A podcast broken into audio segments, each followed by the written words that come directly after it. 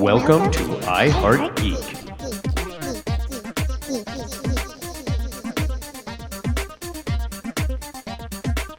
And welcome to another episode of iHeartGeek. Today I'm talking about the newest DC animated movie, which was Injustice.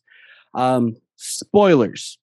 Now, I enjoyed this movie. It's based on the video game, which is probably my favorite fighting game of all time. I rank it up there with Mortal Kombat and all those other ones, which, well, it's the same makers. So for my first review, before I tell you about the movie itself, it is the animation. I give maybe a C. Voice acting, I give a C. The story, I give an A. Now, with the storyline, it's entertaining as heck. It's fantastic. It's Gods Among Men. It's the Justice Lords. It's every time that we've seen Superman go bad and becomes the utmost in authoritarianism that we've seen through comics throughout the years. This was a great telling of it.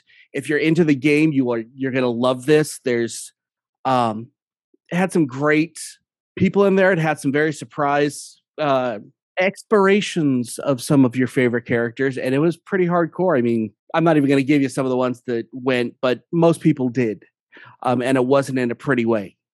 But with that being said, the voice acting really was weak. It definitely had none of the superstars that we've seen throughout the years, and you can tell. There's a few characters that I think nailed it, and if there's a few characters, and I don't want to preload you too much, but there's a few characters in there that definitely did not know the character that they were playing at all. And some that really did. It's you know, when we talk about, I believe it was Justice League War, Rosaria Dawson's take on Wonder Woman, kind of the same type of feel on this. There's some people that just didn't know the character as well as they should know the character, which happens. It's Warner Brothers, and let's be honest, they're starting to care less and less. I mean, you've read their comic books lately.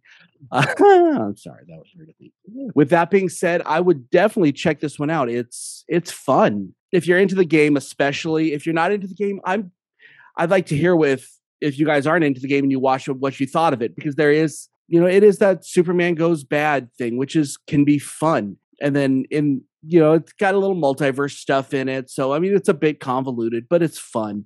I enjoyed all the characters, and I feel like it was setting up the entire time until the last 5 minutes to be two movies. And I think it's a lot more forgivable because there was a lot more that wanted to be told. So, and I think that they might be setting up to do it. And I will definitely watch the second one. So I give this one a, you know, with the pluses and minuses, I'm going to give this one a solid B. It's fun.